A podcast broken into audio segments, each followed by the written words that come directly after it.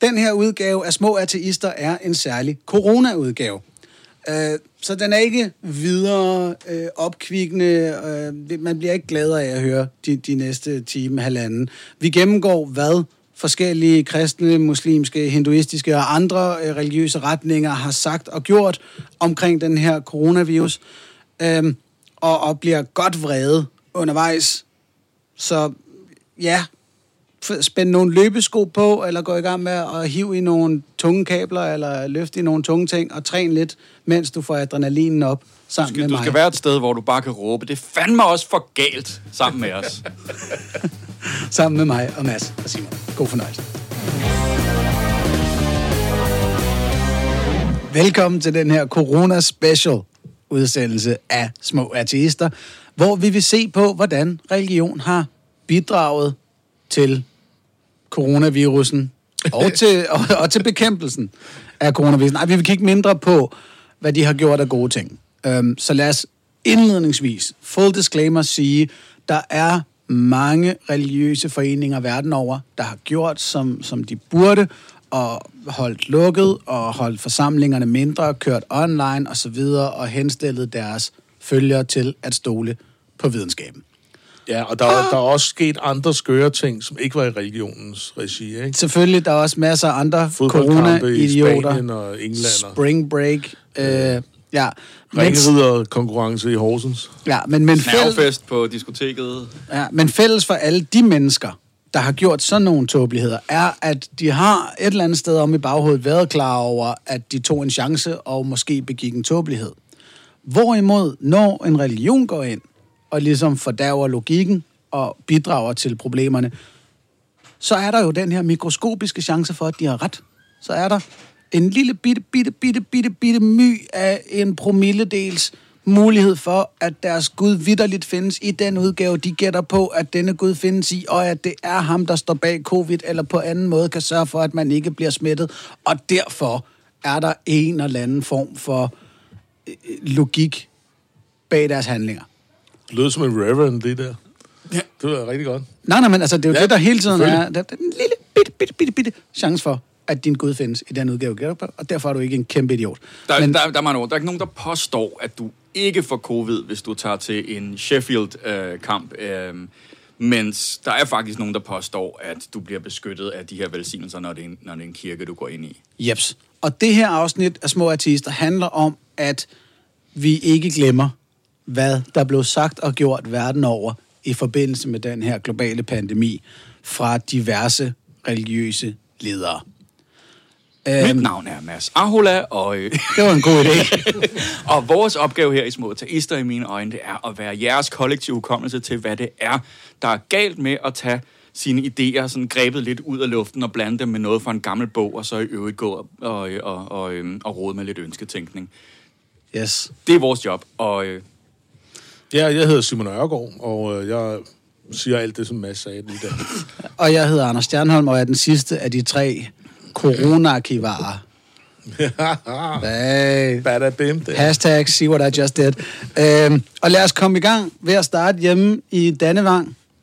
Øh, det, her i landet er det jo gået ganske okay med foranstaltningerne omkring corona, og så alligevel var der lidt brok, i, da, da vi jo selvfølgelig ramte den vigtigste højtid på året for kirkens folk, påsken. Mm. Og Simon, det gik du øh, rimelig baglands bonanza over, så vil du ikke tage den herfra? Jo, øh, og det skal lige siges, at øh, den her sag lyder på papiret ikke lige så crazy som nogle af de ting, vi skal øh, høre om senere, når vi går verden rundt. Og der er også den her disclaimer med, at der jo faktisk er rigtig mange inden for folkekirken, præster, biskopper og det hele, som faktisk var imod det her med, at Joy Mogensen, vores kirkeminister, fandt på, at nu skulle kirkerne have lov til at holde åbent i øh, forbindelse med afholdningen af påskegudstjenesterne. Det er bare den disclaimer, der skal med her, og jeg, jeg fulgte debatten rimelig tæt, også øh, både i pressen og på Facebook. Jeg tror faktisk, det er et flertal i Folkekirken, der var imod det her med åbningen. Ja. Men øh, jeg synes, det er vigtigt at have historien på plads, fordi der er flere her efterfølgende, der har prøvet på at udlægge det som om, at det bare var en fix idé oppe i Joy Mogensens hoved, at nu vil hun lige gøre det her, fordi hun er Ja. lidt øh, ny i politik. Og, og det er nemlig vigtigt, at det, historien er ikke at folkekirken som institution ønskede at gøre det her. Der er det vigtigt at tage med, at flertallet var fornuftige præster, mm, der ikke ville helt gøre det. Historien er, at nogen, nogen holdt fast. Ja, og det er også øh, et bredt øh, respekteret mindretal, kan man så sige, øh, inden for folkekirken, og, og kræfter, der støtter folkekirken. Og det synes jeg bare er vigtigt at have med, så vi ikke glemmer det, at det ikke bliver den der fortælling om en, øh, en lidt enrådig politiker. Men lad os øh, gå en måned tilbage, der omkring, øh, det er sjovt nok, var det 1. april, det var ikke en april snart, øh, da øh, det øh, kom ud, at øh, Joy Mogensen ville åbne for, at kirkerne kunne åbne for gudstjenester her i påsken som er den vigtigste øh, kristne højtid på året. Øh, det ved de fleste kristne danskere så i øvrigt ikke. De tror, det er julen, men det er sådan en helt anden historie. Øh, der øh, var flere ordfører, kirkeordfører, som havde meldt ud, at øh, de ville diskutere den her sag med ministeren. Der var øh, flere stemmer i kirken, som havde kontaktet Joy Mogensen. Og det, det så, så redegør jeg for det nu. Altså, og det, Ja, der ved vi jo blandt andet Marie Graup. Maria som, Graup, som, som på Twitter skrev, man må gå i Bilka, men ikke i kirken. Ja, og det er, det er sådan et gennemgående altså. argument, øh, som ikke engang er, er øh, kun er Maria Krab, der kommer med. Det kommer sådan gennemgående. Men vi har altså en lektor, emeritus Hans Ravn Iversen fra øh, Institut for Systematisk Teologi på Københavns Universitet. Han, han synes, det er et spørgsmål om proportionalitet i forhold til øh, hvad hedder det, coronavirusen. Ikke? Han siger, danskerne har endelig ikke skulle gå ned i forbrug, øh, fordi, øh, og derfor har man holdt en masse butikker åbne. Men hvis du gerne vil i en kirke og bede en bøn og tale med en præst, øh, eller få udført nadver i kirken, så kan det ikke lade sig gøre. Mennesket har levet af brød alene. Og det er så et udtryk for en manglende fornemmelse for kirkerummets egen art. Og der vil jeg jo bare sige til ham, lektoren der, nej, det er et øh, udtryk for viden om coronaens egen art. Mm. Altså, fordi man lukkede jo ned i hele samfundet, og så har man holdt noget af det vigtigste åbent, ikke? Øh, og sådan noget som at købe mad, det er vigtigt for, at samfundet øh, kan komme i gang. Det må kirken jo altså indse. Jamen, jeg havde en Twitter-diskussion med en fyr, der i, i et stykke tid argumenterede for, at det var lige så vigtigt at få åndelig føde. Mm. Øh, lykkeligvis har han senere slettet alle sine kommentarer. Altså. Men, men når man så taler om åndelig føde, der synes jeg nemlig, at Hans Ravns sidste sætning der, mennesket har levet af brød alene, det er så stinkende arrogant. Altså, Jamen, fordi han værre. får det jo til at lyde som om, at det kun er kristendom, der kan byde på den åndelige føde. Altså, hvor man sådan lidt, jamen nej, vi læser flere bøger mm. i coronatiden, vi, der bliver diskuteret en masse online og så videre.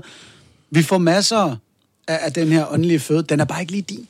Men det bliver endnu værre, fordi øh, det han, han fortsætter med at sige, at øh, det er biskoppernes fejl til at begynde med. Fordi hvis de havde stået på deres ret til at holde kirkerne åbne her under coronaen, så var de forblevet åbne.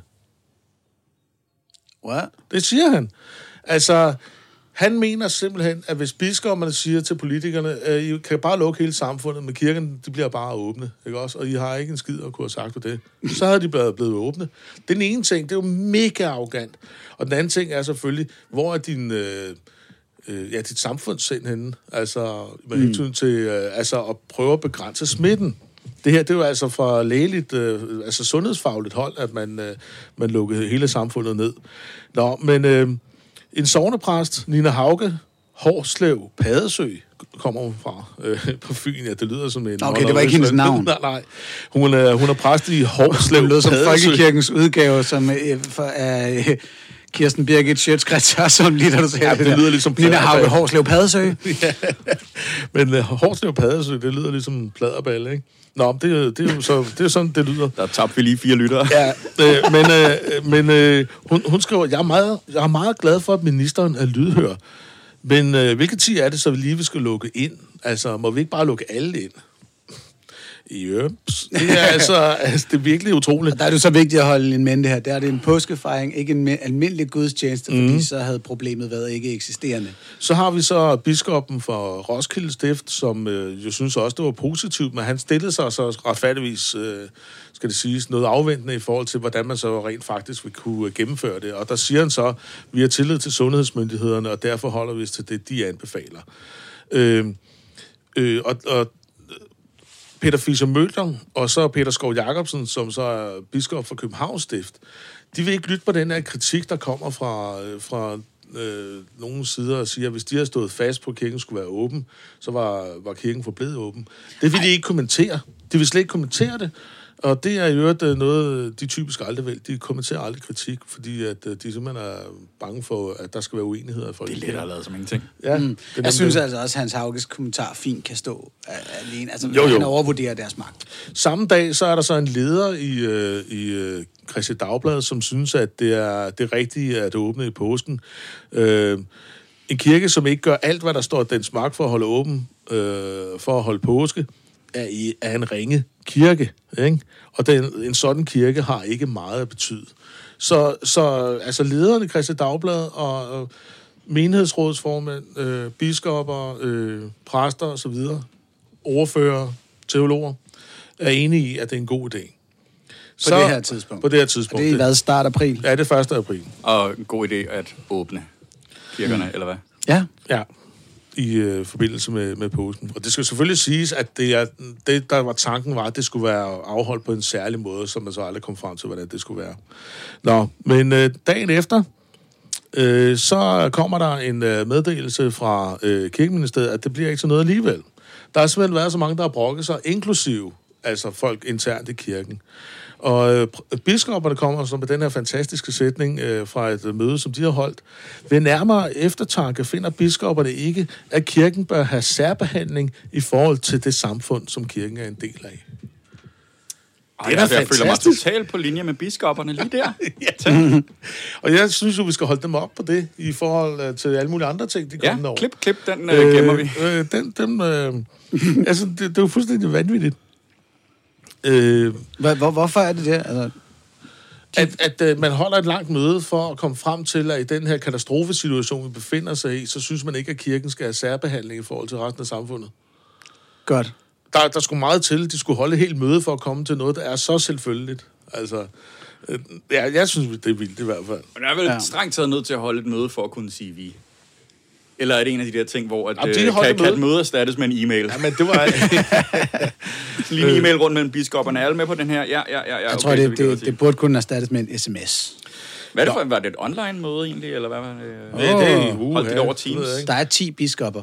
Ja. Ej, på det her tidspunkt måtte man vist ikke mødes 10 jo. Så. Mm. Ni biskopper. Øh, men så kommer vi frem til den 3. april.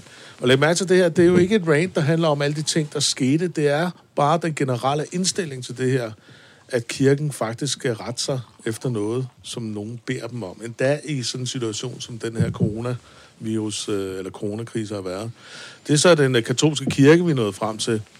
Biskov Ceslav Korson, han siger, jeg kan ikke se, at det at komme i kirken er mere farligt end så mange andre måder at mødes på, når man overhovedet, øh, når man overholder de gældende regler, ikke?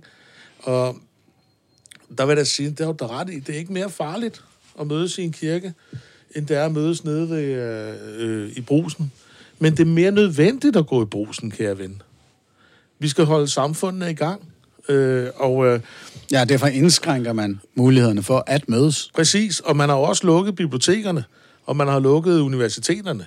Og det er sjovt nok ikke øh, kirken, altså hver gang vi får de her sammenligningsgrundlag, så sammenligner de sig med, med, øh, med, med Silvan og Bilka og, og Bageren og sådan noget. Det er bare lidt, hvorfor sammenligner jeg ikke jer selv med biblioteket, som trods alt er en vidensinstitution eller en dannelsesinstitution, ikke? Fordi så falder Hans Hauges øh, analyse af, at folk har levet af Ja. brød alene. Hvis man sådan siger, nej, nej vi, vi har faktisk fjernundervisning. Folk får super meget. Og så, lige, og så en anden ting, jeg kom til at tænke på der. Hvor mange bibliotekarer har stillet sig op i medierne og brokket sig over, at nu har man lukket for en vigtig demokratisk institution i samfundet? Eller skolelærer for den sags Var der skyld. nogen af jer lærere, der var ude og sige, sikkert noget lort, vi ikke skal ind på gymnasiet? Og... Nej, vi sagde, sikkert noget lort, nu skal vi til at lære at lave fjernundervisning, og, vi, øh, og det ærgede vi os højligt over. Øh, sorry. Ja, nej, øh, øh, bestemt ikke. Vi ærgede os højligt over alle de nye ting, vi skulle lære for at få det her til at virke, og så gjorde vi det. Altså, Jamen, det er jo det. Nå, øh, vi kommer så til 4. Øh, april. Der udtaler kirkeministeren så i, øh, i, øh, i Christi Dagblad, hun må ligesom forklare sig, ikke? Hun siger, jeg har hørt fra rigtig mange, både menighedsråd og præster, der ønskede forskellige former for åbning af kirken. Også biskopperne støttede om det, ikke? Altså, øh, hun er blevet spurgt af rigtig mange mennesker, så det var ikke bare hendes egen øh, fikse idé. Øh, der er en professor ved Institut for Statskundskab på Københavns Universitet, han hedder Peter Nedergaard. Øh, han øh, følger sådan det her kirkepolitiske sådan ret tæt, og han, han vurderer, at forvirringen i udmeldingerne er opstået, fordi Joy Mogensen har fejlvurderet, i hvor høj grad kirkeordførende fra andre partier repræsenterer folkekirkens ønsker. Mm-hmm. Altså det, det er Venstre, Konservative og Dansk Folkeparti. De har været helt deroppe og støde ministeren der med et ønske om at få lov til at holde kirken åben på. Men det er jo dejligt, at Joy Mogensen på den her måde får en lektion i Christiansborg, Christiansborgs kristenbias. Ja.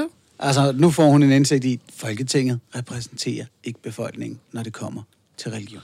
Og, og, og det, som jeg synes, der er en vigtig lære af det her, det er, at øh, enten er det her mindretal, som vi erkender, at det er, der gerne vil have, at kirken skal være åben, det er større mindretal, end folk vil erkende. Eller også er der et mindretal, som åbenbart har en eller anden politisk magt, som ikke svarer til, altså så, så de kan rende med hele dagsordenen for hele resten af folkekirken. Det må da være et internt problem i folkekirken. det op på, ikke? Altså, du siger, ja. det, det, der er et dilemma. Vi kan, de, de kan vælge mellem, hvilken fejl de vil have, de vil have påstemplet. Ja. Ikke? Mm. Enten så er de et alt for lille mindretal, der har alt for meget magt. Der har du kirken i sin nødskal. Øh, eller også øh, så har du øh, religiøse folk øh, har en generel tendens til at himle op om ting, der er forkerte, og hvor de tager fejl. Øh, og, og det er også kirken ja. i sin nødskal. Ikke? Og, og, og, det er, og det er jo ikke kun folk, der kæmper for at holde åben her i påsken, som er en vigtig højtid. Og jeg kan godt forstå, at det er trist, at man må holde lukket der. Ikke? Men der er også nogen, der simpelthen kritiserer, at kirkerne overhovedet lukkede ja. her under øh, øh, coronakrisen. Så kommer vi frem til den 10. april, det er så deromkring øh, i påskedagene. Der er det i politikken øh, sovnepræsten øh, Mikkel Vold, der efterspørger kir- øh, folkekirken for lov til at åbne dørene nu, godt nok på en sundhedsforsvarlig vis, ikke? og han bruger også den her med, jeg kan også gå ind hos bagerne og i kiosken og tre fire andre butikker her, hvor jeg bor. Øh, og så er det jo ydmygt spørger, er det virkelig helt uforsvarligt at åbne nogle kirker rundt om i landet under tilsyn? Det er sten og mørtel, men det er der, vi går hen med længslen efter mødet med Gud, som vi netop trænger til at møde i denne her situation. Rummet udtrykker ikke længslen, men det udtrykker længslens indfrielse. Det er et rum som ingen andre rum. Ja, og det er et rum, hvor man kan blive smittet med coronavirus, fordi den uh, skældner ikke mellem religioner, og der er ikke noget med... Og så kan man møde Gud. Og, ja, og det, jeg mener bare, igen, den her blindhed, overfor, at øh, jamen, vi skal have samfundet til at køre rundt. Der er et helt andet perspektiv, som de slet ikke har taget med. De her folk, der kritiserer, at dagligvarehandlen er åben. Eller små butikker får lov at holde åben. Det er jo for eksempel med, for de små butikkers vedkommende, jamen, det kan være, at de lige akkurat overlever med skinnet på næsen, hvis de gør det under forskellige sikkerhedsforanstaltninger. Kirken er i en øh, coronakrise, ligesom resten af samfundet. Men når når coronakrisen den øh, går hen og bliver en økonomisk krise for resten af samfundet, der følger kirken ikke med længere. Mm. Den taber ikke en bøjet femøre på det her. Og hvor er deres øh, empati henne? Hvorhen er deres, ja, vi er med jer. Vi går fremad med det gode eksempel. Vi opfordrer alle til at, øh, hvad hedder det, bede til Gud derhjemme, og vi laver nogle online gudstjenester, ikke? Altså OND-line, ikke? Online. Aha. det, det virker bedre på skrift, ja. ja. okay, men altså... Og, øh, vi, og det, det er jo også fra andre sider, altså i, i tiden op til den her diskussion, øh, der skriver kristendemokraternes øh, formand Isabella Arndt, hende den øh, rødhårede der, ikke? Hvis vi må samles i Bilka påske morgen, skal kirkerne også være åbne. Øh, altså, vi har brug for det åndelige liv i denne tid ikke kun vores forbrug. Det er som om, at de siger, at I sætter forbruget højere end det åndelige liv. Nej, vi holder samfundet sådan nogenlunde i gang på men, vågeblus. Men det er, jo, det er jo en falsk dikotomi, en, ja. en sort-hvid fejlslutning, vi har påpeget for dem utrolig mange gange. At det er ikke kun den kristne kirke, der står i opposition til forbrugssamfundet og kapitalismen. Øh, vi er en hel del politiske hoveder, der har den samme holdning. Der er rigtig mange andre, der går ind og siger, at, at og er den her modpol til det. Men de sætter sig jo ikke ind. Undskyld, nu bliver jeg sådan helt generaliseret. De sætter sig ikke ind i, hvad andre mennesker siger. De benytter sig ikke synderlig meget af den nysgerrighed, ham Jesus efter sine bad dem om at have, til at prøve at forstå andre. Så de bliver ved med, ligesom Hauge og alle mulige andre, mm. at sige, øj, jamen uden os, så er der ikke noget. Og, det, og de bliver ved med at bitche over det. Altså, det er ligesom små børn, der står og siger, jeg vil altså. Ja. Ikke? Altså, der er besluttet noget, og det er på grund af en corona. Jamen, det er, og, og, og, jeg, og, og jeg synes, det, det, det er der, hvor at jeg synes, det er sådan en, en, en form for øh, virkelig billig, gratis positioneringsform for kritik, ikke? Fordi nu skal jeg jo ikke vide, hvad der, kan jeg jo ikke vide, hvad der foregår ind i hovedet på dem, men, men, men der er en tendens til, at lige så snart, at der er noget, man ikke kan få lov til, og man ved, man ikke får lov til det, og man forstår måske også et eller andet sted grunden til, at man ikke får lov til det, og det er okay, at man ikke får lov til det. Men så kan man da råbe og skrige højt om, at man burde have lov til det fordi man, man, man, man får muligheden, man får den her chance for at påtage sig sådan en eller anden form for, øh, for, øh, for, for, for moralsk højhedshat. Øh, hat. og, og, og jeg har, jeg, jeg synes bedst, man kan sammenligne det med øh, sådan en eller anden øh, scrawny guy i et, i, i et barslagsmål, ikke? som, øh, som øh, når først hans venner begynder at holde ham tilbage fra at rode sig ud i et endnu større slagsmål, det er der, han hisser sig op. Det er der, mm-hmm. han Mhm. begynder at råbe højt om, at han nok skal forordne ham den anden. Fordi han ved, at hans venner har fat i ham. Han ved, at hans venner har overtaget ansvaret. Han ved, han ved at, at nu er det vennerne og de voksne, øh, der har styr på situationen og sørger for at holde det hele fast. Og det eneste, han har tilbage at gøre, det er at puste sig op øh, for en eller anden position, som han nu mener, at han øh, kan, kan, kan tilrane sig. Ikke? Øhm, og det er fuldstændig det samme med alle de der øh, ekstra særligt troende og ekstra særligt frelste og åndelige fortalere og alt sådan noget. Fordi det er alle dem, der ikke skal træffe beslutningerne, der larmer allerhøjst og siger, det burde have været gjort anderledes, og hvis mm. jeg havde været statsminister, så havde jeg klaret det hele og sådan noget. Ikke? Og det er bare så nemt, og, og, og man skal bare huske, det er bare en, en, øh, en otteårig, øh, der, der, der, der råber og skriger, mens de voksne holder, holder ham tilbage. Ikke? Altså, mm. det, det er det billede, man skal se indenfor, så hver gang de gør det der. Men det er også derfor, altså nogle af deres argumenter er ikke argumenter. Altså Isabella Arendt, hun øh, i forhold til det her med, at man lukker kirkerne, der fortsætter hun så. Hun, hun skriver sådan her, undskyld mig, hvad? øh, og så henviser hun til, at den seneste borgerlige regerings, regeringsgrundlag det understreger, at Danmark er et kristent land. Og det kan man måske diskutere, den formulering, siger hun så. Men det må da i hvert fald betyde, at vi står værn om vores kristne kulturarv. Især her i påsken. En Altså, kristen hun er helt kulturarv blind. er så Altså, skrøbelig, hvad er at det, hvis, hun- øh, hvis man ikke kan komme i kirke i påsken et enkelt mm. år, hvis der er 14 dage eller en måned eller to måneder, hvor man ikke kan komme i kirke, Ja. så er den kristne kulturarv faktisk tabt. Og det er lige præcis så god en idé, øh, alt det, de kan tale om i den kristne Men... kulturarv, er, at, at lige så snart, at vi giver slip på det, så opdager vi, at vi ikke har brug for det. Så der har hun da fuldstændig ret. Men, nå, men altså, men prøv Og tak til Isabella for at understrege her, hvad det er, der kan ske, når en regering indskriver i et regeringsgrundlag, Ja, ja, at vi er et kristent land. Ja, og det er altså ikke regeringen længere. Det, vi har slet ikke, altså det, det er jo helt... øh, Og, og, det, og derfor undrer det en så, at, øh, at øh, de andre borgerlige partier, de kæmper mere for Bilka end for kirkerne påskemorgen. øh, Krav, hun skriver samme dag, øh, påsken er kristendommens vigtigste og største højtid. Hvis Jesus ikke var steget ud øh, op af graven, øh, Og det gør han nok ikke. Øh, nej, så har der slet ikke været noget at komme efter i kirken. Det er jo helt uh. absurd, at man gerne må gå i Føtex og Bilka i påsken, men man kan ikke gå i kirke. Ikke? Den midterste sætning det fint. kommer jeg til at lære. Altså, nu er det snart Kristi Himmelfart, og hvis vi lige kan sætte på plads der, at hvis man ikke tror på, at Jesus det er op ad graven, så bør man sådan set ikke komme i kirke. Det vil jeg godt give Marie Krav ret. Nå, jamen, det synes jeg da også. Men altså, der, der er nogen, der har udtalt sig mere eller mindre nuanceret her, men det er jo den samme røde tråd, der går igennem. De har ingen i deres argumentation og deres bitchen og deres ærgelse og deres alt muligt, deres uenighed, udtrykt, at øh, jamen, vi er i en coronakrise. Der er sådan noget, der hedder smitterisiko. Det, det er helt væk herfra, og jeg ved godt, det her det er ikke lige så sindssygt, som det, vi skal ind på senere med forskellige religiøse handlinger, der har, der, der, hvor det, helt, det stikker helt af. Men, men her er der jo heller ikke rigtig nogen føling med, jamen altså, vi, I er blevet lukket ned, fordi at vi, der, er sket, der er en ganske særlig situation.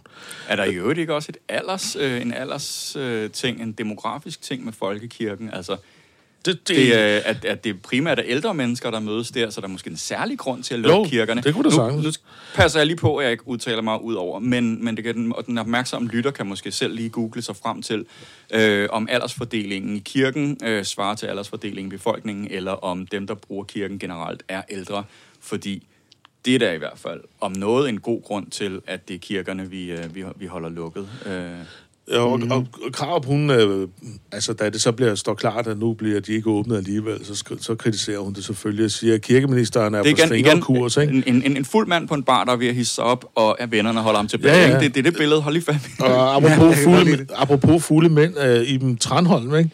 Hun, hun skrev, what? Det er præsterne, der, der vil have, at kirkerne skal være lukket i påsken. Ubegriveligt, sørgeligt. Kirken i Danmark er død. Okay. Og, altså, altså, undskyld mig. Men jeg, jeg, altså selv, altså jeg, Jehovas vidner, det er ikke, fordi jeg skal snakke om dem altid. Dem regner jeg trods alt for at være mere vanvittige end, øh, end, øh, end en gængse folkekirkepræst. Det vil jeg godt sige, ikke? De har altså forstået det. De holdt op med at holde møder, de holdt op med at gå ud og banke på døre og sådan noget. Altså, de har faktisk forstået det. Mm. Øh, øh, Jeg bemærker, at mormonerne er gået i gang med langt mere online øh, forkyndelse. ja, ånden. Og praksis. Øh, og, Så stopper du med det. ja. Men altså, ja, jeg synes altså, at pointerne her, hvorfor sammenligner kirken sig med, med dagligvarehandel i stedet for biblioteker? Altså, at jeg synes virkelig, de devaluerer sig selv og deres eget produkt i forhold til, hvad de plejer, altså, ligesom at sige, at de står for, ikke? Så forstår de heller ikke det her med, at det er samfundet, der lige akkurat skal holdes i gang, og det faktisk er en økonomisk krise for, for rigtig, rigtig mange mennesker i det her samfund. Det, det er de helt altså blanke overfor. Jeg synes, at det er et skamligt at stå der og være en privilegeret præst, som ikke skal frygte noget som helst andet, at han ikke får sit shine øh, til en påske. Men, men det siger også noget om deres verdenssyn, ikke? Altså, fordi den er jo ret simpel, når du siger, at samfundet skal bare lige akkurat holdes i gang. Hvis du tager Maslows behovspyramide, og lige kigger på den og siger, åh, oh, nu Ja. er der coronakrise. Det vil sige, væk er din selvrealisering. Væk er de, de tre øverste lag. Så er det sociale lag mm. er fucking væk, fordi mm. nu fokuserer vi bare på det fysiske behov og det, det stabilitetsbehovet. Ja. Og så er der nogen, der går ind og siger, Nå, men under dem hø- hører jo vores Nej. åndelige føde. Nej, den motherfucking overhovedet ikke på nogen som helst goddamn måde gør. Nej, det er det. Og hvordan kan I overhovedet tro, den gør? Men det må også være en bedre pille at sluge, kan man så sige, ikke? Altså, Vi kan også, øh, vi kan- Hey, vi er slet ikke nødvendige i stort set. Nej, altså. det er ikke særlig bitter pille at sluge. Mads underviser vores børn i fornuftige ting og så videre. Han måtte også sluge den og sige, okay, jamen så må vi gøre det hjemmefra, som du sagde, men altså, nogen må også bare holde helt lukket. Komikere kommer ikke op på scenen og får lov til at jamre og alt det, vi plejer at sige. Og det betyder ikke, at du ikke er vigtig. Det betyder, at du ikke er vigtig lige nu. Præcis. Og det, øh, det, som jeg synes, og grund til at bruge lidt tid på det her, det er netop, fordi der er nogen bagefter nu, der bare siger, at det var bare Joy Mogensen, der sad og fik en skør idé en dag. Fandme nej, fuck der nej. var fandme bred kritik og tilslutning og krav om det her. Øh, så den, den skal de ikke få lov at løbe fra. Øh, og når jeg siger de, så er det de kræfter i kirken, som var imod, at kirkerne skulle være lukket. Der var rigtig mange kræfter i kirken, kirkeordførere som er fornuftige og nok. Kirkeordførere, og Maria Krav, Maria Krav og alle de typer der. De skal ikke få lov til at stikke af øh, for det her. Så det, det, det, det er vi hukommelse på. Og Vi det, er og jeg den synes- kollektive hukommelse for er- religionskritik i Danmark, og det, det er simpelthen præcis. vigtigt, at det ikke bliver Og glemt. det her, det er en klokke ren case på det, der er vores grundlæggende kritik af kirkens øh, sammenfiltring med staten og kirkens øh, position i samfundet. Den har altså en eller anden særstatus, som den slet ikke kan tåle, at der bliver pillet ved. Ikke engang her i sådan en krise. Det er et udtryk for, hvor privilegeret den øh, myndighed er, for kirken er faktisk en myndighed her i samfundet. Øh, og det burde den heller ikke være. Øh, altså, så, øh, altså, jeg synes, det er en meget klokkeklar øh, case, en historiefortælling på det absurde i, at kirken har den position i samfundet, som den har i dag. Det er simpelthen en anachronisme. Godt. Således fik vi øh, kigget på den danske tilgang, religiøse tilgang til coronaen, og igen, øh, som hovedregel, så har de forskellige religiøse foreninger her i landet håndteret det ret godt.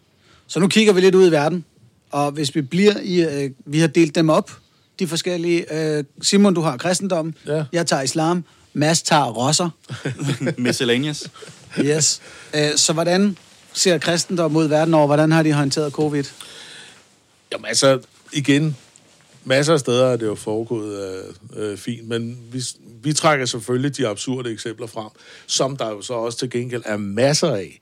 Øh, hvis vi tager øh, øh, en, øh, en, øh, en pastor, jeg ved ikke, hvad det er, en præst, altså en selvudnævnt øh, præst, han hedder Landon Spratland i øh, New Orleans. Og jeg kan godt lide, at du starter i USA. Det er et godt sted at Det, finde. det, det er det. Øh, ja, det er også der, de fleste eksempler er fra. Øh, Men altså, øh, han mente faktisk, at det her sådan, øh, corona det var noget øh, øh, hysterisk øh, propaganda, som var rettet mod Trump. Åh, Øh, ja. Han var en af de her Trump-tilhængere. Og, han, og den måde, han var pres på, eller reverend, det var at spille blues. Øh, musik. Han gik på bar simpelthen, og så spillede han løs sammen med alle de der folk der, så knægtede han med de der musikere og sagde, at Jesus han elsker dem. Ikke? Det var sådan hans måde. Fuck. Sådan kunne jeg også ham. godt være. Ja, jeg sidder og tænker, at det er bare den maligste måde at være pres på. Nå, men det, der gør, det, der sker, Ja, ja, det er, at jeg render rundt og spiller lidt musik og drikker mig fuld og, og taler om Og, Jesus. og vi skal selvfølgelig godt også af, at øh, nogen faktisk dør. Men han deltog så i Mardi Gras over i New Orleans, som jo også blev et knudepunkt for øh, en øh, redde, corona-redde, hvad kalder man det, udgangspunkt? Jeg tror, en corona er et meget godt ord. Lad os ja. bare bruge det. Øh, og øh, han blev så smittet af, af coronavirus og, og døde jo, og det er selvfølgelig tragisk. Øh, men så går det jo, når man bare mener, at øh, det ikke er noget, man skal tage seriøst, øh, og det er bare noget hysteri mod Trump, og i øvrigt så ske Guds vilje, ikke? 13. april, Virginia, biskop uh, Gerald Glenn i uh, en uh, evangelistisk kirke derovre, han f- insisterede på at holde gudstjeneste, på trods af, at coronavirus nu var helt oppe og støde, ikke? Og uh, der er faktisk var begyndt at komme begrænsninger på i uh, USA. Han, han mente, at Gud er større end den her uh, frygtede uh, virus, og det kan der få lov at citere mig for, ikke? Og, og nu er han så død, ikke? Nå, ja, men, altså, det, Så kan det stå på hans gravsten. Ja, ja, Ja, altså, og det igen er det jo tragisk, når folk dør, ikke? Men altså, helt ærligt. Og du kan ved udmærket godt- Midt ude på en motorvej og blive kørt ned, Ja, ikke? men du ved udmærket godt, at Geralds følger, de er sådan helt, okay mand, Gud mente, at Gerald havde så ret, at han ville high-five ham i levende selv. det var det. Der er intet, der er så absurd, at det ikke kan bortforklares, når først man har et, øh, et religiøst mindset at gøre det indenfor. Ja. Øh, så måtte jeg selv øh, lige gå ind og tjekke Westboro Baptist Church. Åh, oh, ja, det er dem God med Hate Facts. Og Ja. ja. det er selvfølgelig øh, bøssernes skyld, at der er coronavirus. God hates facts. Og nu dør det altså rundt omkring i verden. Øh, og de ser det som en glædelig ting. Altså jo flere, der dør, jo bedre. Det er jo en smuk øh, død, der bliver sådan swipet rundt over hele kloden. Øh, hvor Gud han ligesom viser mennesker, hvad der sker, hvis ikke man øh, følger hans vilje. Det er et rigtig hyggeligt nyhedsbrev, de har. Der kommer et om øh, en gang om ugen. Det kan man gå ind og læse, hvis man... Wow. Det, ja, det er wow. Øh, men øh, det, de tilhører også det segment, der virkelig håber på, at Gud snart øh, bare vil slå, øh, altså smadre hele lortet. Så har Jehovas vidner det jo også. Okay, Ja, så, de sidder bare og trummer med fingrene i bordet Ja, og venter på, at- Ja, ja. så vinder de ligesom, at det er det mest batshit crazy i USA. Nej, øh, nej, der er en, der stikker af, synes jeg. Og det er jo øh, en af de mest de største øh, prædikanter derovre, som har de her store glaskirker, Kenneth Copeland. Og han er en af de her, som der også har et ukendt antal jetfly. Man, er, man ved, at han har tre, men øh, man ved også, at han har flere end det. Det er rigtigt, han er glad. han er vild, ikke? Han har simpelthen øh, stået og healet folk igennem skærmen med sådan noget olie på hænderne øh, for coronavirus, ikke? Åh, nej. Og øh, den, øh, jeg, var det den 28. april, tror jeg nok, der holder han en gudstjeneste sammen med, de er kun 10 i den der kæmpe kirke. Og øh, jeg tror, Gud taler igennem ham eller noget. Jeg vil sige, hvis jeg var barn og så ham, så ville jeg godt nok skide i bukserne og skræk. Han ser altså fuldstændig vild ud, ikke? øh, og han, øh, ja, han kommanderer simpelthen med coronavirusen. Han siger, at øh, den skal, han vil hugge dens hoved af og træde på den, ligesom han trådte på slangen i Edens have, ikke også? Og du skal kravle væk på din bu, ikke? Ligesom du gjorde in the Garden of Eden og sådan noget, ikke? Og så står han der, og så siger han, så, nu er USA helet for coronavirus. Og så siger, siger, siger ham den anden præst, er det rigtigt? Ja, og så nu kigger han på hans øh, dyre Rolex-ur til, øh, jeg ved ikke, hvor mange millioner. Eller det er nok ikke engang Rolex, det er noget endnu finere. Ja, og klokken, den er ja, 10, 9, 8, den er 12 her den 28. marts. Og corona er ude af USA. Ah, halleluja, praise Jesus. Det, det klip er fucking vanvittigt. Det- altså, det, det er to voksne mennesker, der bare leger.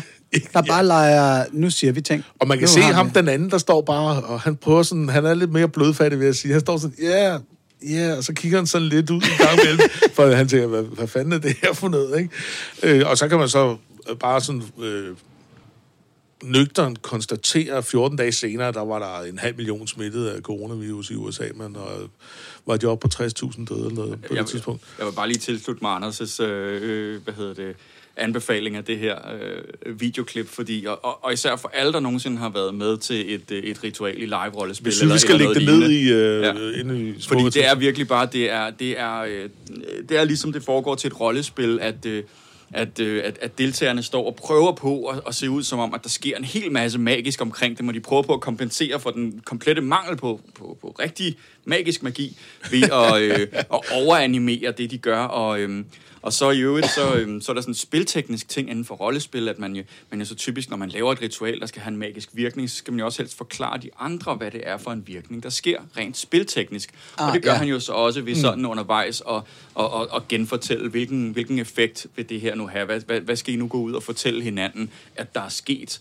efter øh, den her gudstjeneste. Så det, øh, det, det, er, det er et perfekt eksempel på, hvordan man gennemfører et, øh, et, et rollespilsritual, Øhm, skulle jeg hilse at sige. Og jeg kan så også sige, at internettet tog rigtig godt imod hans ritual, og det findes naturligvis i al verdens øh, remixes allerede, dubstep og heavy, og lige den genre, du har lyst til at høre det i. Lige præcis. Så jeg vil nok sige, at han ryger med GAG-prisen, øh, ikke? Især også fordi han er så indflydelsesrig. Det er jo vanvittigt. Øh, mm. Øh, hvis vi tager til, så har jeg en tilbage, det er, der skal vi til Europa, øh, i Alsace. Det er altså lige en uges tid før, end at øh, det for alvor går op for folk. Øh, det, det er tilbage i februar, hvor, hvor at nu er coronaen altså virkelig alvorlig. Men man vidste godt, at det var på vej på det her tidspunkt. Og der er der altså en, en, en evangelistisk kirke igen, der hedder Den Åbne Dør i Alsace, i en by, der hedder Molhaus i Alsace. Eller det er jo Frankrig, Molhaus. Altså, Molus. Muløs. Muløs. Kan ja. måske udtales. Hvis man er hårdt angrebet af covid, så udtales det og sådan noget stil. Oh, men, comedy Simon Ørgaard-style. Nej, men der er altså sådan en uh, uge, de har hvert år, uh, hvor der er 2.000 kristne, der samles og beder og synger og beder og holder om hinanden, og det er sådan en rigtig stor uh, fejring på kulminationen af Guds arbejde det sidste års tid. Det, der er interessant ved Alsace, der var ikke nogen, der var syge i Alsace på det tidspunkt. Man kan jo sådan ligesom kortlægge det tilbage.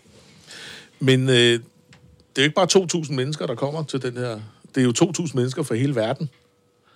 Og der var der en øh, præst, der tog med. Det er, det er sønnen af ham præsten, der kører kirken. Han, han, øh, han bor i, øh, i øh, Ny Guinea. Super. Og, og han havde så taget sin familie med der.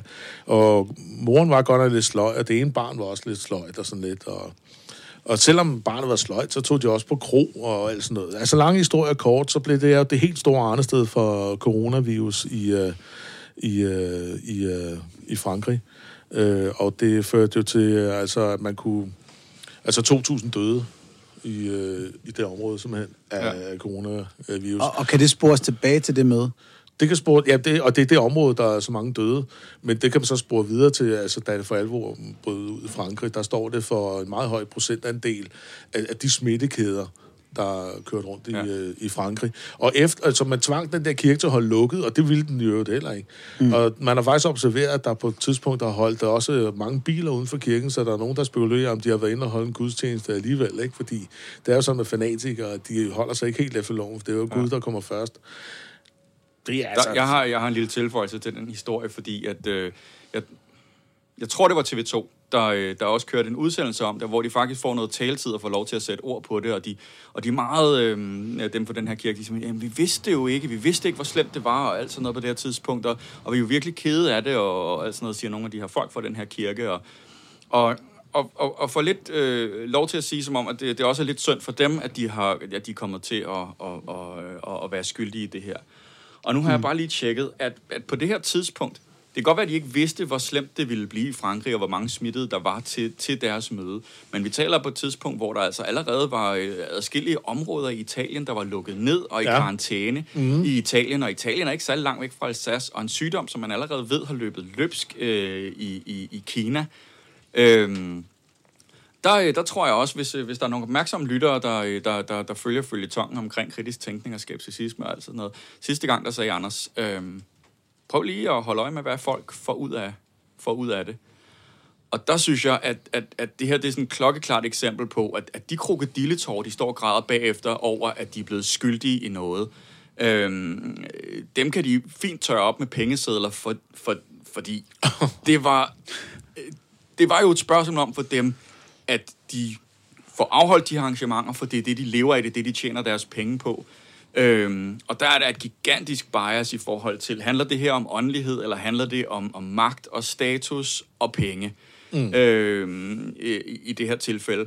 Og der har man det måske med at blive en lille smule blind i forhold til, hvad ens ansvar er, og i, i forhold til at, at være en lille smule forudseende og sige, okay, den her krise er på vej, det kan godt være, at vi ikke er blevet bedt om at lukke kirken endnu, mm. men måske skal vi ikke samle 2.000 mennesker til en stor krammefest i fem dage, hvor vi har, deler den samme buffet Som kommer fra hele verden. som kommer fra hele verden. Altså, det er, det, det, det er bare der, hvor det sgu i orden at tænke selv og være en lille smule ekstra forsigtig og tænke lidt fremad, i stedet for bare at tænke til den, øh, altså til den næste almisse eller mm. øh, den næste krone Og, i, og, øh, og, i og, kirkebøssen. og så ikke? selv når man sætter det op mod mennesker, som også som oftest agerer ret grådigt, for eksempel international topfodbold, og lignende. Altså, der har du en Ja. klub som Paris Saint-Germain, de har investeret enorme summer i Neymar og en række andre pækoder, og det er ret nødvendigt for dem at få samlet 50.000 mennesker på stadion og få sendt nogle fodboldkampe osv. for at holde møllen ved lige.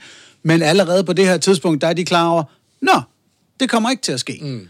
Og så lukker man i. Altså, det, det er meget tydeligt, synes jeg, at det er en ganske bestemt branche, ja. og lad os stå ved, hvad det er. Det er en fucking branche, der insisterer på at holde forretningen kørende. Og det er en branche, som brander sig selv på at, at, at have et moralsk formål for deres, øh, for deres virksomhed. Også det det. gør fodbolden jo i øvrigt ikke. Nej. Den, men den handler stadigvæk så mere Jamen, moralsk. altså, jeg har hørt i dag, at øh, Dansk Håndboldunion, de har problemer omkring afholdelsen af den sidste øh, sæson og så videre. Hvem bliver mester, hvem skal rykke ned og sådan noget, og det er, noget, det er et problem. Men de, de brokker sig jo ikke over, at de bliver lukket ned. Og de siger ikke, nu skal I lukke os op igen, fordi det, hvis man kan gå i bilka, kan man også gå til håndbold. Altså, mm. Nej, de er da enormt kede af det, der er sket, og det, som sker, og de vil gerne have en afklaring, men man forstår, at, at det er sådan, det er, og det er nødvendigt. Og som, som du siger, Anders, det er jo kun én branche, hvor vi har bøvlet, og hvor Mm. vi har alt, hvad, the moaning and groaning. Det er altså, også fordi, vi ved, vi ved jo i øvrigt, at håndbold, det er så sundt, så selv hvis det lukker helt ned, så før eller siden, så begynder folk at spille håndbold igen, fordi det er sundt. Men hvis først kirken er lukket helt ned, og folk kommer ud af vanen, så finder de sgu da på noget andet, der er øh, til at stimulere deres Ja, her må åndelighed. jeg så også indrømme, Altså- altså, at jeg håber på, at det betyder, at folk går over til at spille nogle rigtige sportsgrene i stedet for håndbold. Men det er, en, det er en helt anden Det podcast. bliver vores håndboldspecial. Åh, Gud, det, det må, Apropos der må du starte en ny hånd. podcast om det. Men, men, men, men, men ja, og, og Den problemet, problemet har jo så netop sin oprindelse i tanken om, at religion er noget særligt. Og her er det lige pludselig rigtig vigtigt, at alle os, der ikke mener det, skal holde fast i, at religioner ikke er noget særligt. Fordi det er, fordi hele den her branche anser sig selv som noget særligt. De anser deres åndelige føde nærmest for at være den eneste, der overhovedet er. De anser den for at være nærmest lige så vigtig som decideret fucking mad. Og her er en mulighed for at gå ind og sige, kære venner, det er den åbenlyst ikke. Det er den helt åbenlyst ikke. I skal behandles ligesom alle de andre. Mm. Og I skal dermed holde lukket fucking hell, ligesom alle de Jamen, andre. det er Og fordi- biskopperne giver os ret. Ja, og jamen, og, altså, netop fordi, at der, man må lige sige, okay, det er fint med alle jeres juleleje, og jeres gudstjenester, og jeres øh, fantasihistorier og så videre, ikke også? Men nu stopper jeg lige her, fordi nu begynder det at blive en trussel mod alle os andre, som ikke er med i den der business der, hvis ikke I også indordner jer.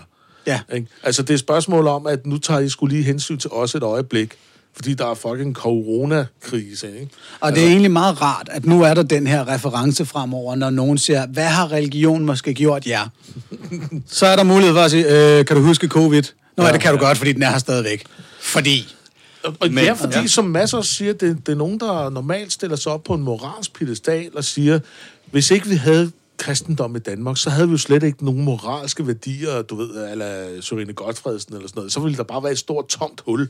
Eller øh, det er os, der ligesom sidder inde med det dybe indhold i livet, og de dybe svar på de dybe spørgsmål og sådan noget. Jamen, for fanden kan I så ikke finde ud af at opføre ordentligt i sådan en krisesituation her, ikke? Altså, det svarer jo til under 2. verdenskrig, hvis ikke de ville have mørknedlægningsgardiner eller sådan et eller andet, ikke? Altså, tag jer nu lige sammen, mand, ikke?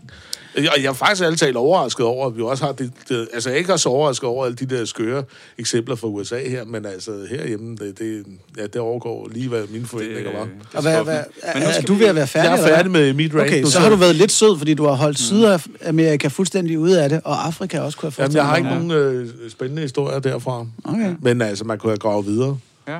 Jamen, jeg, kom, jeg kom bare sådan til at tænke på, øh, nu, øh, nu, nu forestiller jeg mig Artistisk Selskabs øh, debatgruppe lige nu, sådan som en kollektiv person, der bare sidder og råber og skælder ud, at vi har så travlt med kristendommen og alt sådan noget. Vi tør helt sikkert ikke kritisere islam. Fordi at, øh, det er der ikke nogen, der tør i Danmark. Der er, I Danmark er der aldrig nogen, der kritiserer islam. Ja, jeg har, en, jeg har en fast læseliste, jeg gerne smider i kommentarerne til mennesker, der kommer med den slags kritik.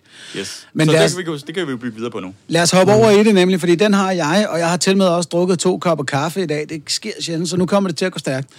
Øhm, vi starter i Pakistan i slutningen af marts. Det er jo altså på samme tidspunkt her, som Marie Krarup er ude at sige, at hvis Bilka er åben, så, så videre. Og som de her mennesker i Frankrig også insisterer på deres go hej. Øhm, der er imamerne i Pakistan bare sådan, altså direkte, da regeringen siger, nu er vi nødt til at lave det her om, der går imamerne imod og siger, nej, det kan I ikke. Ikke med moskéerne. Øh, de valgte så vist nok at, at holde fast, og øh, der, der blev lukket ned. Øh, I samtidig var der jo ret tydeligvis et stort problem i Iran, hvor Irans regering ikke har håndteret virusen særlig godt. Øh, men de gjorde dog noget fornuftigt midt i marts, da de så vælger at tvangslukke. Det gjorde de jo så selvfølgelig ikke uden konsekvens. Det fik religiøse ledere og deres følgere til at mødes i masse protester ude foran moskéerne for at protestere imod lukningen af den. Stående skulder ved skulder, skubbende til politiet og prøve at komme ind i deres fucking moskéer. Øh, Og stå og slikket på dem og tørre slik ud og spytte ud hovedet på hinanden og alt muligt. Så giv mig corona og alt sådan noget. Altså, fuldstændig Ja. i trods. Det kan man se på YouTube. Det er ikke noget, jeg finder på. det var virkelig fascinerende, ikke? Altså at mødes i flok. Og, og det er jo så også det, der sker andre steder. I Irak, øh, der er lige en sjov historie omkring en, en, øh, en lært, der var ude og selvfølgelig sige, at coronaen var Allahs værk. Den går jo igen i forskellige religioner. Men især blandt muslimer har der været mange, der ligesom siger, at det her, det er altså på grund af øh, spredningen er åbenlyst an act of Allah. Hvordan ved vi det? Fordi den begyndte i Kina, som er øh, en befolkning, der ikke tager Allah til sig. Øh, og fordi de selvfølgelig har været rigtig stinke øh, ledet imod øh, deres øh, muslimske mindretal og så videre, så nu er de pludselig blevet tvunget til at gå ind i kap, som han sagde, og nej, var er det fantastisk. Og så fik han corona. det, er, det er sgu sådan lidt. Øh, og så er der den her helt vanvittige ting, det der med at mødes i flok for at gøre noget ved coronavirusen. Det, det er så paradoxal en logik, altså hvor at, at i starten af marts, der, der, det er så ikke imod corona, men der er et bønnemøde, der bliver afholdt i Kuala Lumpur i Malaysia med 16.000 deltagere. Per midt marts kunne man spore to tredjedel af landets coronasmittede til det bønnemøde. Altså, en helt tydelig eksempel på, når I mødes i flok, så går det galt. Og altså, det var sådan noget med, at de mødtes og holdt i hånd, og, og så videre, ikke? Og vi snakker om, at det er været 3.000 kilometer fra Wuhan, ja. fra epicentret af den her virus. Øh, øhm, og, og, og midt marts, efter det her, der går den nyudnævnte minister for religiøse anlægninger i Malaysia ud og erklærer, at fredagsbønnen stadig er obligatorisk for muslimske mænd. Jamen, det er jo sindssygt. Men altså, den kunne måske blive lidt kortere, hvis du kunne vaske dig hjemmefra. Det var de officielle råd fra den malaysiske regering omkring religiøse øh, øh, anlægner. Det, det var sådan helt fascinerende. Og så er der nogen i Bangladesh, der har tænkt, hey, synes du, det der er dumt? Ikke? Lige gået Crocodile Dundee på den. Tænk, det der er ikke en jernprut. Det her er en jernprut, ikke? Fordi der er så 10.000 muslimer, der mødes i Raipur Town, øh, eller i Raipur, en, en by her, for at øh, kollektivt bø- komme med en bøn med helende vers fra Koranen, for at hjælpe landet imod coronavirusen. Det svarer til at sige, at vi skal, altså lungekræften, den skal ryges ud, ikke? Ja, lige præcis. Altså, Og, Men øh, altså, røg, røgen er jo giftig, og så dør lungekræften. Ja, det er jeg, det. Jeg kan godt tænke. Ja. ja, og, og Indien, et land, som jeg slet ikke, jeg kan slet ikke forestille mig, hvor umuligt det må være at Nej. bekæmpe virusen i, i, i, i sådan et land. Et bestemt bønnemøde i Delhi med 9.000 gæster, også i marts, regnes for at være sådan det store corona-hotspot. Øh, hvor det var en forening, der hedder Tablighi Jamaat, og som den, den er i hele Asien med 250.000 følgere. Det var dem, der også holdt det her bønnemøde. Og man kunne i løbet af marts spore de første... Altså i starten var det 20 procent af Indien smittet, der var startet i det her ene bønnemøde. Ikke? Mm. Og det er selvfølgelig en andel, der, der falder, fordi Ja, ja. så er man blevet spredt rundt og sådan noget. Men det er bare virkelig værd at huske på. I starten var det helt evident og, og sporbart at se, det var de her monstermøder, der gjorde det. Og det er den her forening, Tablighi Jamaat. Flere steder i Asien, der har de holdt de her gigantiske bønnemøder. Tabligh betyder at række ud på arabisk. Og det er da meget sigende for, hvad de lige præcis er lykkedes med. De har virkelig ja, de har rækket ud efter corona. De har givet en hånd til, til covid her. Hold kæft, mand. Og deres praksis handler om at, at virkelig være ligesom Mohammed, når det kommer til beklædning, ritualer og opførsel. Og, og der er jo ikke desværre nogen hadith, der beskriver, hvordan Mohammed håndterede det, når der kom en influenzaepidemi til byen. Fordi hvis han var så uendelig vis, som haditherne siger, så vil man formode, at fyren vidste, hvordan man holdt sig for sig selv. Men det er en af de ikke skider om. Og der er det så været rigtig spændende at følge lederen af Tablighi Jamaat, Mohammed Saad Kandlavi, hedder han, noget i den retning. Fordi han fortalte, øh, efter han havde fået et påbud omkring, at nu skulle det til at stoppe, så er der et bønnemøde, han afholder med et par hundrede mennesker, fordi stedighed, mm. øh, hvor han siger, This is the time when mosques should be populated. I feel pity mm. for those who are saying that this is a time when people should not go or stay in mosques. This is not the time when we scatter and leave mosques. If we gather inside mosques, then Allah will create peace in the world. Mm. Uh, og så dagen efter afsløringen, det, det blev afsløret, at der var nogen, der lækkede den her tale ud, så lagde han en audiooptagelse op på YouTube, uh, hvor tonen var noget anderledes der sagde han ligesom, nu er jeg i selvkarantæne i Delhi, som doktorerne har bedt mig om, og jeg appellerer til at alle sammen at følge direktiverne fra ja. myndighederne. Wow. De har bare bedt om noget så kort og lågrød. Og så lige hurtigt øh, en hurtig øh, coronaen er forresten alle straf. Men selvom der er forskel på gakkelagt-niveauet, øh, så læg mærke til det argument, han kommer med der det argument så vi også, da jeg redegjorde for øh, øh, påskeåbningen af kirkerne i Danmark, hvor folk siger, eller nogle præster eller, andre siger, jamen det er jo netop i sådan en tid, krisetid som denne, vi skal bruge kirkerne, det er jo netop der, vi har brug for at komme i kirke, ikke? Mm. Og det er det, han siger, i den her tid, der er det nu, måske der skal være åbne, ikke? Ja. Og, altså, og hvis, øh, også en, en anden universel pointe, der måske også lige skal med, ikke? Det her er ikke en kritik af personer. Nej. Selvom nu nævner vi navne og så videre. Ja, ja. Øh, og som lad os også understrege, at de her mennesker er ikke dumme, de er ikke onde, og vi ønsker egentlig ikke at håne dem personligt. Vi ønsker at håne de idéer, de lader sig styre af. Ja, især idégrundlaget, ikke? Altså, fordi det, det er så grebet ud af luften, og det, og det er så tæt forbundet med sådan en eller anden form for skepsis over for det sekulære samfund, for myndigheder, for videnskab og alt sådan noget. Men det er, for at holde fast i det ord, en form for usund skepsis, kan man sige, fordi den, den, den bygger bare på en, på en afvisning af det, man, man, man ikke har lyst til at forholde sig til, ja. og ikke en eller anden øh, nogle principper om rent faktisk at undersøge, om der er noget om snakken. Mm. Og det er der, når vi kigger ind på sådan, det her firebrand atheism fra mm. David Silverman i, i USA for eksempel, der ligesom siger, at religiøse mennesker er ofre for de her idésamlinger.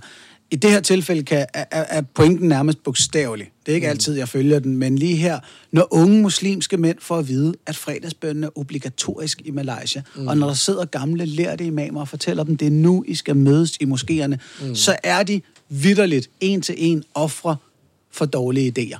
Ja. Nu øh, kan jeg ikke huske, om du tog den med fra Afghanistan. Øh, der var sådan en masse bønnemøde, øh, hvor at øh, imamen han sagde til dem, at øh, hvis de døde, eller hvis de fik covid og døde af det, så var det øh, et martyrium, anerkendt som et martyrium, ikke? Og den er helt for nylig, ja. den der. Altså, altså, det bliver ved med at ske, det her. Og jeg, jeg synes også, øh, det var bemærkelsesværdigt i Pakistan, så øh, for et par uger siden løftede regeringen lidt af deres forsamlingsforbud. Det var jo der, hvor imamerne var lynhurtige ude mm. og sige, fandme nej, vi skal, og men fandt sig i det. Men altså, de løfter en lille smule af forsamlingsforbuddet, og omgående så bliver fredags bønder afholdt med, siden, med mennesker siddende skulder ved skulder, ikke? Og så er der en hardliner imam, Abdulaziz, han, han siger nogle ting, jeg synes er meget sigende. Han siger, øh, øh, lockdowns er ikke svaret på vores problemer. Øh, vi mener ikke, at folk skal frygte de her ting. De skal have tro på Gud. Det er det, der er, er, er mening, og hvis døden kommer for dig, så er det jo meningen. Ja, okay, Netop, men det er så er det nemlig meningen. Ja. Skæbnetanken, ja. ikke? Og jo. den er jo pisse farlig, fordi det er ikke kun din skæbne, det handler om. Nej, for Du helvede. kan nå at smitte rigtig mange, før du dør. Øh, øh, og, og så var det så, altså, moskéerne her fik at vide maks fem mennesker, hvilket de naturligvis overhovedet ikke øh, kunne overholde. Øh, og ham her, Abdul Aziz, han sagde noget virkelig sigende, ikke? Han siger, øh, vores position er imod det her. Doktornes mening er ikke Guds ord. Det er bare deres mening.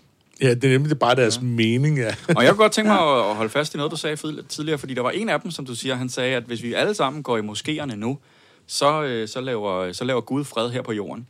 Og der vil jeg øh, nuancere med Det en kan kritik godt fra, være rigtigt, ja. Det kan jo godt være rigtigt. Altså, jeg vil godt nuancere med en kritik fra, fra en af mine... Jeg har jo mange religioner, kunne man sige. Øh, men fra Marvel-universet i hvert fald, fordi det er jo sådan en form for Age of Ultron øh, form for fred. Fordi vi ved jo godt, at Ultron, den ultimative robot, blev skabt for at skabe fred den tolkede bare lidt selv om på det, og fandt ud af, at den eneste måde at skabe fred for menneskeheden, det var ved at slå hele menneskeheden ihjel, eller holde dem i trældom. Så jeg vil sige, at, at Allah er en form for, øh, for ultron i, i, i sin fredskaber mm-hmm. øh, strategi. Vi skal alle sammen ind i kirkerne, eller ind i moskéerne, mm. så skal vi smittes med covid, mm. og så dør vi, og så bliver der fred. Så hvis Ja. vi, man, kan, man, kan, man kan lære noget af sine, sine mytologier, så er det, at man skal ikke lytte efter dem, der tror, at man kan skabe fred for enhver pris. Eller også så skal de i trældom, ikke? Og islam betyder underkastelse, så det er jo... Oh, ja, der, der er mange lag, der er mange Jeg lag, vil der er også mange lag. sige, at, at trældom er mit håbescenarie for homo sapiens øh, sidste tid. Det er, når vores robot overlords kommer, at så er de sådan lidt, nu steriliserer vi hele banden, og så får de lov til at hygge sig ind til, at arten er uddød.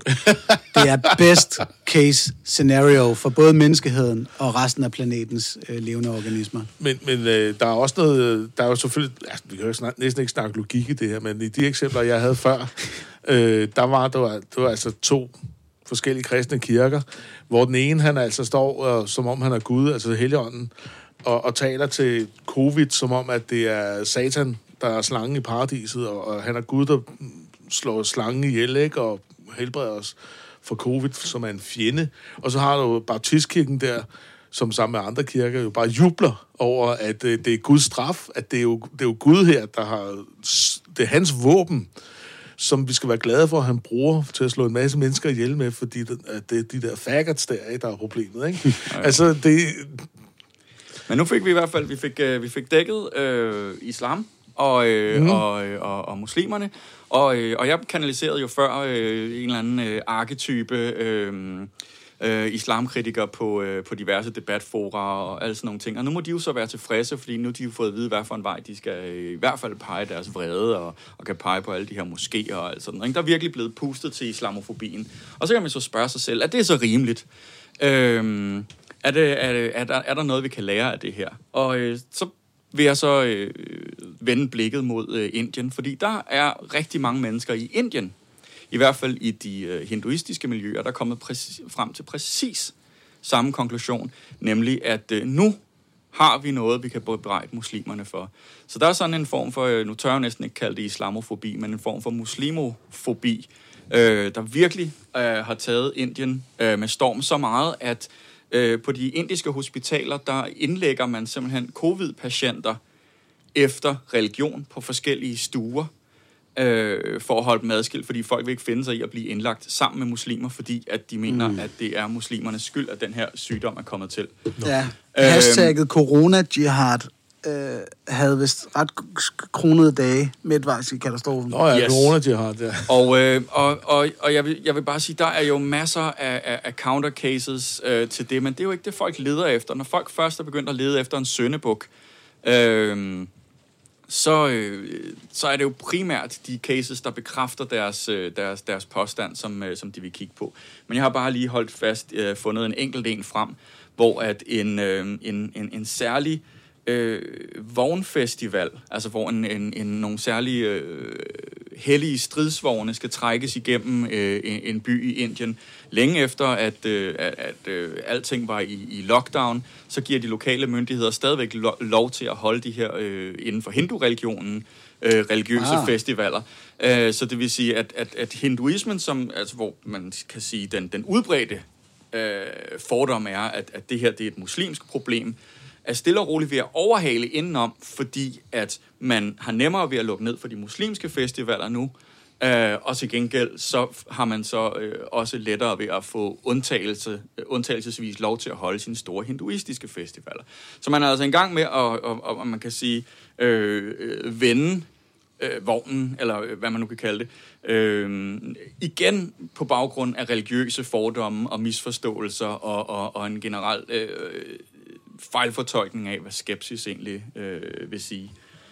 Øhm, og, øh, og så får så har jeg også øh, hæftet mig ved øh, en case, som måske i virkeligheden fortæller os øh, langt mere end, øh, end de andre, hvor, hvor, hvad det egentlig er, det drejer sig om.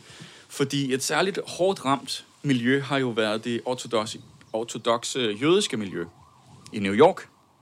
Dem man kalder øh, øh, hasidierne øh, som er øh, kendte, fordi de også de, de klæder sig anderledes. De har sorte hatte på og har sådan nogle øh, særlige krøller. De har de her og, og, og der. Ja. Øhm, og, øh, og de har, øh, i hvert fald på det tidspunkt, hvor den artikel her, jeg, jeg læste, øh, haft øh, 700 dødsfald på, på, på, på relativt kort tid. Det vil sige, det er en utrolig stor udbredelse i et, et relativt lille miljø. Øhm, og øhm, og det er jo en sådan gammel folkesport i, i Europa at bebrejde jødedommen. Øh, alting. Øh, så det vil jeg også lige starte med at sige, hvis vi lige skal prøve på at få skudt øh, islamofobien ud til side, så lad os også lige få den almindelige antisemitisme, øh, øh, hvad hedder det, øh, skudt lidt ned. Øhm, fordi at de fleste sådan almindelige øh, jødiske øh, samfund øh, med masser af øh, velstående og højtuddannede mennesker og alt sådan nogle ting, har, har lukket fint ned. Men her er et samfund, som også øh, fra resten af verden er, øh, er sprogligt isoleret, Øhm, og som har den samme form for øh, kultiske tilgang til de sekulære myndigheder, som, som, som rigtig mange andre øh, sådan fundamentalistiske religiøse miljøer har, at, at de der advarsler øh, fra myndighederne, de bliver mødt med en generel mistro. Øh, mange i, i, i menigheden er, er sprogligt isoleret fra omverdenen, det vil sige, de informationer resten af omverdenen forholder sig til, øh, for man ikke forholder sig til. Man får sine informationer gennem de religiøse øh, autoriteter, og ikke så meget fra Ja. øh, de, Det er de en, sekulære en pointe, der er værd at tage med, både på de kristne og de muslimer, vi har talt om. Det er ikke alle kristne muslimer og jøder, det her det her handler om. Det er et fåtal, og det er spøjs nok et fåtal, der er overrepræsenteret af dem, som tror allermest. Yes. Det og, er, altså, de, øhm, jo mere man følger til synlædende, har det noget at sige. Mm. Yes. Og det bliver så også kombineret med, øh, med sådan øh, ret stor fattigdom i de her miljøer, øh, som også er sådan en klassisk ting. Det vil sige, at man øh, har mindre råd til at holde fri, og, og man har øh, eller øh, at være i karantæne og øh, til medicin, og, og, og generelt har en tendens til øh, ja. Øh, Og fattig- hvorfor har de fattigdom? Det er også på grund af deres fundamentalisme, ikke? Det måske, det jeg faktisk ikke øh, gøre mig klog på. Nu har jeg ikke sat mig mere ind i det Jo, de, de arbejder ikke skide øh, meget. Nej, øhm, det, det kan sagtens have noget med det at gøre, men nu vil jeg lige holde mig til, hvad jeg, hvad jeg i hvert fald har, øh, har undersøgt her. Øhm, og den sidste ting, der er, øh, og, og som jo generelt er en, en fornøjelig og en festlig ting ved, ved religiøse mindretal, det er, at, at det er sjovt ofte øh, i religiøse mindretal er en tendens til, at man mødes i flok, altså har større bryllupper og inviterer flere mennesker til bryllupper og begravelser og alt sådan noget. Og, øh, og der har bare også været øh, nogle store øh, fester i, i de her miljøer, lige i den tid, hvor at øh, covid-19 var, øh, var på vej. Øh, og hvor man kan sige, det, det er bare et bryllup. Vi holder alle sammen bryllup, og det er et stort bryllup, og alle skal have lov til at holde et stort bryllup. Så det er der ikke nogen særlig religiøs årsag til. Den eneste lille øh, faktor her, der så spiller ind, det er så, at det er bryllupper, der bliver holdt, efter at man generelt er begyndt at, at, at kigge på, at man skal lukke ned. Øh, men det her miljø, på grund af sin øh, mistro over for omverdenen, øh, så holder, holder fast i, at, at vi vil altså ikke lave noget om. Mm. Og, og nu refererede jeg så tidligere til, til sådan den her europæiske folkesport med at, at bebrejde jøderne for alt muligt. Den historie er jo heller ikke glemt i de jødiske miljøer, og det spiller faktisk ind, når de skal vurdere, om de vil lukke deres samfund ned. Fordi der i, af af historiske årsager, som han er en, en, en vis allergi i det, øh, det, det her jødiske samfund imod at blive fortalt, at man skal lukke sine butikker og sådan noget. Fordi det er en del af den, den, den stærke fortælling fra Holocaust, det her med, at man gradvist bliver isoleret og lukket ned og, øh, og, øh, mm. og på den måde marginaliseret. Og hvis man nu tror eller, eller føler, at det mest at det går mere ud over en selv, end ud over de andre, det her nedlukning, så bliver man måske sådan lidt særligt øh, trodsig. Øh, Ja. Så det er bare for at sige, der er utrolig mange der, ting, der spiller ind. Øh, i forhold til uh, at forstærke det her. Uh, religion er, er bare en af de medvirkende årsager. Det er bare den årsag, der hvis man fjerner den, så kan man meget nemmere lukkes op for alle de andre årsager, hvis vi begynder, og det kan man jo så se på det ortodoxe jødiske miljø, som utrolig hurtigt, nej, det, det er ikke det ortodoxe, det er reforme jødiske miljø, som utrolig hurtigt har taget alle forholdsreglerne til sig, mm. fordi de ikke har den samme religiøse mistro over for sekulær viden. Ja. Men der vil jeg så bare sige, at den undskyldning har de ortodoxe i Israel jo ikke. Bare lige for at nævne det. Altså, de har jo nægtet at følge nogen som helst anvisninger omkring noget som helst omkring covid, og derfor har Netanyahu måtte sætte øh, politiet ind over for dem i flere lejligheder forskellige bosættelser. Fordi Jamen, de er jo de, også mistroiske over for ja, det. Altså, de mener jo også, at israelske øh, myndigheder er sekulære myndigheder, okay. og der har de mistro over for. Og, ja, okay. og der, der er lidt en rød tråd i det der, som jeg husker helt tilbage fra, da jeg skrev Eftertro-bogen, øh, at, at rigtig mange minoritetsreligioner definerer sig jo især også ud fra, at de er i opposition til omverdenen. Ja, ja. At omverdenen er enten satans verden, eller på en eller anden måde den er imod os. og den mangler den åndelige dimension, som vi også var inde på, mange af de der, øh, mm. alle de der folkekirkepræster, der sidder og siger, jamen folkekirken repræsenterer åndelighed, og Bilka repræsenterer materialisme og tomme kalorier, og ja. vi vil jo ikke gerne være ligesom dem med al vores materialisme. Og, og, og lige her, der er man bare sådan helt, nej, i er ikke i opposition til os andre. Lige på det her punkt, der er vi alle sammen i den samme motherfucking båd. Det er det. Og hvis I skal være i den her båd, så vasker I kraftet med hænder, mm. og holder jer fra at holde store bønnemoder. Ja. Og, og den er svær at komme igennem med, når man i århundreder har identificeret sig som noget særligt. Ja, og når man underkaster sig en højere magt, som så bliver formidlet gennem en, en præst eller en imam, Gennem som man, øh, man er mm. blevet vant til at skulle, skulle adlyde. Ikke? Og øhm, så, så selvom vi har moret os undervejs i det her, og selvom vi har været vrede undervejs i det her, så skal der jo egentlig her til sidst lige lyde først og fremmest en stor sympati med de mennesker, som øh, mere eller mindre selvvalgt er ofre for nogle dårlige tankegange og nogle dårlige idéer, og som altså har måske risikeret at gøre skade på dem selv eller andre undervejs i den her globale pandemi.